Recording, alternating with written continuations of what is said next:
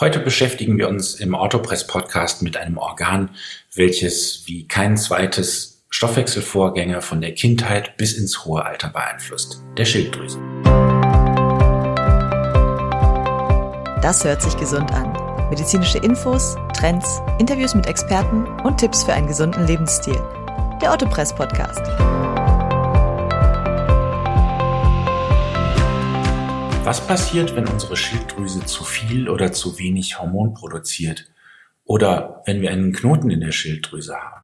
Darüber sprechen wir heute mit Dr. Frank Fischer, Chefarzt am Eduardus Krankenhaus in Köln-Deutz und Leiter des Zentrums für endokrine Chirurgie. Guten Morgen, Herr Dr. Fischer. Guten Morgen. Herzlichen Dank für die Einladung. Herr Dr. Fischer, wofür genau benötigen wir eigentlich die Schilddrüse? Ja, die Schilddrüse ist ein kleines Organ, das auch nur wenige Milliliter Volumen hat, das im Hals vor der Luftröhre sitzt. Es ist schmetterlingsförmig äh, angelegt und hat zwei Seiten. Die Schilddrüse selbst produziert Botenstoffe. Das sind sogenannte Hormone. Diese Hormone wirken auf nahezu alle Organe des Körpers und greifen tief in unseren Stoffwechsel ein. So können Sie zum Beispiel am Herz die Frequenz und die Herzleistung steigern. An der Lunge steigern Sie die Leistung der Atemarbeit. Sie führen zu einem Aufbau von Muskelfasern und sie erhöhen den Grundumsatz und den Kohlenhydratstoffwechsel. Damit wird dem Körper viel mehr Energie zur Verfügung gestellt und er kann so auch viel mehr leisten. Zudem können Schilddrüsenhormone die Körpertemperatur erhöhen und unterstützen das Wachstum, vor allen Dingen in der Kindheit aber auch auf die seelische Verfassung haben Schilddrüsenhormone einen Einfluss und greifen zuletzt auch in den Mineral- und Wasserhaushalt ein. Sie sehen also, dass Schilddrüsenhormone sehr wichtig für den Körper sind und müssen auch auf jeden Fall im Gleichgewicht gehalten werden. Hierfür gibt es einen sehr guten Regulationsmechanismus, der über die Hirnanhangdrüse im Kopf läuft und dafür sorgt, dass eben der Spiegel im Blut konstant bleibt. Kann man selbst erkennen, ob genügend Schilddrüsenhormone produziert werden oder ob eine Über- oder Unterfunktion vorliegt? Selbst eine Schilddrüsenerkrankung zu diagnostizieren ist sicherlich schwierig, denn eine geringe Schilddrüsen- oder Überfunktion löst eigentlich kaum Symptome aus. Dagegen kommt es zum Beispiel bei einer ausgeprägten Unterfunktion der Schilddrüse häufig zu einer Gewichtszunahme bedingt durch einen geringeren Energieumsatz. Auch ein vermindertes Wachstum, psychische Veränderungen können auftreten. Solche psychischen Veränderungen sind zum Beispiel eine vermehrte Müdigkeit, Depressionen und äh, wenn eine Unterfunktion der Schilddrüse schon seit Kindheit besteht, kann auch eine Demenz hinzukommen.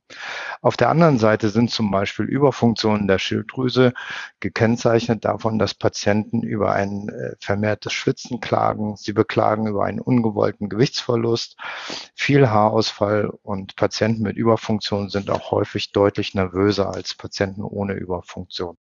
Man sieht aber, dass oftmals diese Symptome sehr unspezifisch sind und natürlich auch Hinweise für verschiedene andere Erkrankungen sein können. Insofern muss man sagen, gibt es kein Symptom, das mit Sicherheit auf eine Schilddrüsenerkrankung hinweist. Wenn nun ein Patient an diesen unspezifischen Symptomen leidet, sollte er dies mit seinem Hausarzt besprechen. Dieser wird dann in der Regel relativ schnell eine Schilddrüsenerkrankung ausschließen oder bestätigen wollen und führt zunächst eine Blutuntersuchung zur Bestimmung der Schilddrüsenhormone durch. Mit diesen Ergebnissen lässt sich dann häufig schon eine Aussage treffen, ob die Schilddrüse zu viel oder zu wenig produziert. Und daran werden viele Hausärzte auch eine Ultraschalluntersuchung anschließen, mit der sie schon strukturelle Veränderungen in der Schilddrüse feststellen können. Häufig hört man von sogenannten Knoten in der Schilddrüse. Ähm, was heißt das und, und welche Beschwerden werden dadurch verursacht? In der Regel handelt es sich bei Knoten in der Schilddrüse um den Umbau von normalem Schilddrüsengewebe. Meist sind diese Knoten gutartig. Allerdings können sie unterschiedliche Funktionen haben. Das heißt also, Knoten können sich wie normale Schilddrüse verhalten und Hormone produzieren. Wenn diese dann nicht gegenreguliert werden, kann es sein, dass zu viel Hormone im Körper produziert werden und eine Überfunktion die Folge ist. Allerdings sind die meisten Knoten so konstruiert, dass sie keine Hormone produzieren und sich unauffällig verhalten. Dann wiederum gibt es aber auch Knoten, die mal bösartig sein können und unkontrolliert wachsen. Ein weiteres Charakteristikum von Bösartigkeit ist ja neben diesem Wachstum auch die Absiedlung, also das Bilden von Metastasen. Allerdings muss auch hier gesagt werden, dass die meisten Knoten gutartig sind. Aber selbst im Falle eines Schilddrüsenkrebses sind die Aussichten, komplett geheilt zu werden, in über 90 Prozent der Fälle sehr gut. Ein anderes Problem kann entstehen, wenn Patienten sehr große Schilddrüsenknoten haben. Diese kann man dann schon gelegentlich von außen sehen und Patienten haben dann eventuell einen Druck oder Kloßgefühle. Einige beschreiben dieses Gefühl besonders beim Schlucken. Eine Atemnot, aber die zum Beispiel durch Knoten, die auf die Luftröhre drücken, tritt sehr selten auf. Knoten können gutartig und bösartig sein, das haben Sie schon angesprochen. Aber nicht jeder Knoten ist immer gleich Krebs, obwohl das natürlich wahrscheinlich die größte Befürchtung ist. Gibt es ganz einfach Möglichkeiten herauszufinden, ob ein Knoten bösartig ist? Sie haben ganz recht. Grundsätzlich kann man zunächst einmal sagen, dass die meisten Knoten, die man in der Schilddrüse sieht und findet, nicht bösartig sind. Und es ist so, dass die Diagnostik in den letzten Jahren immer besser geworden ist. Heute können wir zum Beispiel bereits im Ultraschall anhand verschiedener Kriterien Hinweise darauf bekommen, wie hoch das Risiko für einen Krebs ist. Solche Kriterien sind zum Beispiel Mikroverkalkungen in verschiedenen Knoten, die Form der Knoten oder dessen Struktur. Diese einzelnen Kriterien werden dann in einen Score eingegeben und bewertet und dieser Score ist in der Regel sehr gut validiert und kann uns dann schon bestimmte Hinweise geben. Eine ganz andere Untersuchung hierbei ist die Szintigraphie. Bei der Szintigraphie, die ebenfalls eine sehr etablierte Untersuchungsmethode ist, wird dem Patienten radioaktives Jod gegeben. Dieses Jod wird in der Schilddrüse aufgenommen und gibt eine Aussage darüber ab, wie die Funktion in den einzelnen Abschnitten und Arealen ist. Vielleicht haben das einige Patienten schon einmal gesehen. Dann gibt es diese Untersuchungsbefunde, die eben ein farbiges Bild beinhalten, das zum Teil blau, zum Teil aber auch rot ist. Und hier ist es so, dass die blauen Anteile diejenigen sind, in denen wenig Jod aufgenommen wird und damit in der Folge wenig Schilddrüsenhormon produziert wird. Anders ist es mit roten oder gelben Arealen. Hier wird viel Jod aufgenommen und damit viel Schilddrüsenhormon produziert. Und man weiß aus vielen Untersuchungen, dass gerade die kalten Knoten etwas häufiger äh, mit einem Schilddrüsenkrebs vergesellschaftet sind. Allerdings nicht immer. Und äh, damit kann die Untersuchung bei der Frage bösartig oder nicht noch zusätzliche Hinweise liefern. Eine weitere Möglichkeit ist die Punktion der Schilddrüse. Hier wird mit einer kleinen Nadel ein auffälliger Schilddrüsenknoten punktiert und das Gewebe, das man gewonnen hat, unter dem Mikroskop untersucht. Allerdings kann die Methode nicht immer einen bösartigen Tumor ausschließen und ist dadurch nicht immer sicher. Wenn man dann schließlich alle Untersuchungen zusammen hat, das heißt meist äh, sind diese Untersuchungen ein Ultraschall, eine Blutuntersuchung und eine Szintigraphie, äh, wird das Risiko für einen Krebs bewertet und dann eben eine geeignete Therapie gewählt. Entscheidend ist aber letztlich die Untersuchung von Knoten unter dem Mikroskop nach einer Operation, weil erst dann die genaue Diagnose und vor allem die Klassifizierung gelingt. Denn es gibt auch bei den Schilddrüsenkrebsarten verschiedene Formen. Man muss zusammenfassend sagen, dass eine Blutuntersuchung leider in den allermeisten Fällen bei bösartigen Schilddrüsenerkrankungen nicht weiterhilft. Hier gibt es lediglich eine sehr seltene Unterform, das medulläre Schilddrüsenkarzinom, für das es einen sogenannten Tumormarker gibt, der erhöht ist, wenn ein medulläres Schilddrüsenkarzinom vorliegt. Es gibt ja viele Knoten, die man mit der sogenannten Radiojodtherapie behandeln kann. Ähm, was hat es damit auf sich?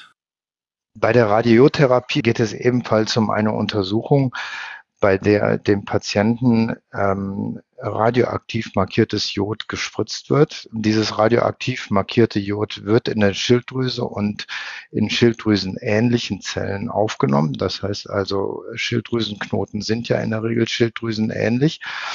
Und ähm, durch diese radioaktive Aktivität werden dann diese Zellen im Prinzip verstrahlt und verkleinert oder abgetötet. Das heißt, mit dieser Radiojodtherapie kann man einzelne Knoten oder Schilddrüsenveränderungen auf konservative Art und Weise behandeln. Ganz wichtig ist hierbei aber zu wissen, dass auch die Radiotherapie bestimmte Indikationen und auch bestimmte Limitationen hat, also Einschränkungen hat. Zum Beispiel, wenn der Verdacht auf eine Bösartigkeit eines Knotens vorliegt, ist es sinnvoller, diesen Knoten zu operieren, als ihn mit einer Radiotherapie zu behandeln. Auch gibt es Limitationen, was die Größe angeht und andere Bedingungen. Unter anderem ist zum Beispiel auch der Patientenwunsch ein Entscheidungskriterium, wenn es darum geht, ob Patienten nun eine Radiotherapie oder vielleicht doch lieber eine Operation bekommen sollen. Wenn festgestellt wird, dass eine Radiotherapie nicht in Frage kommt und auch, sage ich mal, andere medikamentöse äh, Behandlungsformen nicht angezeigt sind, äh, was passiert, wenn festgestellt wird, es muss operiert werden? Also wenn operiert wird, erfolgen zunächst einmal die normalen üblichen Vorbereitungen für eine Operation. Das heißt, wir sprechen mit dem Patienten, der Patient wird dem Narkosearzt vorgestellt und es erfolgen noch einmal Blutuntersuchungen. Aber ganz wichtig und anders als bei anderen Operationen ist die Tatsache, dass vor einer Schilddrüsenoperation eine Untersuchung der Stimmbänder erfolgen muss. Denn äh, wir wissen, dass in sehr seltenen Fällen die Stimmbandnerven betroffen sein können nach einer Operation und deshalb ist es ganz wichtig, einen Ausgangsstatus hier zu bekommen. Ein anderer wichtiger Punkt ist der, dass eigentlich schon im Rahmen der Vorbereitung das Ausmaß der Operation anhand der Untersuchungsbefunde besprochen und geplant wird. Ich hatte ja eingangs erwähnt, dass die Schilddrüse aus zwei Seiten besteht und hier ist es häufig so, dass man überlegt, ob man eine oder gar beide Seiten operiert. Die Operation selbst erfolgt klassischerweise in Vollnarkose. Ein zwei bis drei Zentimeter großer querer Schnitt, ein sogenannter Kocherscher Kragenschnitt, wird auf der Vorderseite des Halses durchgeführt. Danach wird die Schilddrüse in der Tiefe dargestellt und zunächst wird die eine Seite operiert bzw. entfernt. In der Regel ist es dann auf einer Seite so, dass von der ursprünglichen Schilddrüse nicht mehr viel übrig ist. Und aus diesem Grunde wird man meist die ganze Seite herausnehmen. Wenn die zweite Seite anschließend operiert werden soll, erfolgt zunächst die Kontrolle des Stimmbandes auf der operierten Seite. Und erst wenn dieses Stimmband beziehungsweise der Stimmbandnerv in Ordnung ist, wird die zweite Seite operiert. Die früher gefürchtete Komplikation einer beidseitigen Stimmbandverletzung mit Luftnot und Luftröhrenschnitt ist damit heutzutage nahezu ausgeschlossen. Aber bei der Präparation ist es auch besonders wichtig, auf die vier Nebenschilddrüsen aufzupassen und diese nicht aus Versehen zu verletzen oder zu entfernen. Nebenschilddrüsen sind so kleine erbsgroße Organe, die direkt hinter der Schilddrüse sitzen und den Kalziumhaushalt im Körper regulieren und müssen auf jeden Fall bei der Operation geschont werden. Werden bei einer Operation zum Beispiel im schlimmsten Falle alle vier Nebenschilddrüsen entfernt, kann es dazu kommen, dass zu wenig Kalzium im Blut ist und Patienten Krämpfe haben und Herzrhythmusstörungen sowie Kribbelgefühl in Armen und Beinen. Aber glücklicherweise gibt es ja vier davon, so dass der Verlust einer einzelnen Nebenschilddrüse oder eine Unterfunktion einer einzelnen Nebenschilddrüse meist gut kompensiert werden kann. Das Operationsfeld selbst ist häufig nur wenige Quadratzentimeter groß. Die Strukturen sind sehr fein und mit bloßem Auge zum Teil nur schwerlich auseinanderzuhalten. Da ist die Verwendung einer Lupenbrille bei der Operation sehr sinnvoll und ermöglicht ein präziseres Arbeiten und sorgt eben dafür, dass wir unbeabsichtigte Verletzungen, zum Beispiel vom Stimmbandnerv, weitestgehend vermeiden können. Darüber hinaus haben wir moderne elektronische Geräte, die es ermöglichen, den Stimmbandnerv zuverlässig in seiner Funktion und Intaktheit zu überprüfen. Nach der Operation bleiben Patienten meist zwei bis drei Tage im Krankenhaus und werden klinisch überwacht und es erfolgen Blutuntersuchungen, je nach Ausmaß der Operation. Die Wunden werden mit Ultraschalluntersuchungen kontrolliert und auch ganz wichtig erfolgt wieder zum Abschluss der Therapie und stationären Behandlung eine Kontrolle der Stimmbänder. Die so entnommene Schilddrüse wird normalerweise feingeweblich untersucht und klassifiziert. Dann schließlich will man ja genau wissen, was als Ergebnis dabei herauskommt. In der Regel dauern diese Untersuchungen einige Tage, so dass sich Patienten etwas gedulden müssen. Wir machen es in der Regel so, dass wir unsere Patienten ambulant noch einmal sehen und mit ihnen diesen Befund besprechen. Das ist eine sehr wichtige Geschichte, weil eben manchmal dann doch ein unerwartetes Ergebnis kommt und man dann möglicherweise noch das Therapiekonzept erweitern muss oder andere Therapieformen anschließen muss. wenn Patientinnen oder Patienten operiert worden sind und äh, das Ergebnis war gut, wie oft kommt das vor, dass es äh, später nochmal Probleme mit der Schilddrüse gibt?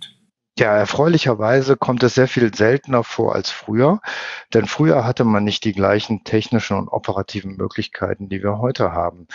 Und daher hat man aus Angst, Stimmbandnerven und Nebenschilddrüsen zu verletzen, früher häufig ein bisschen Schilddrüse übrig gelassen.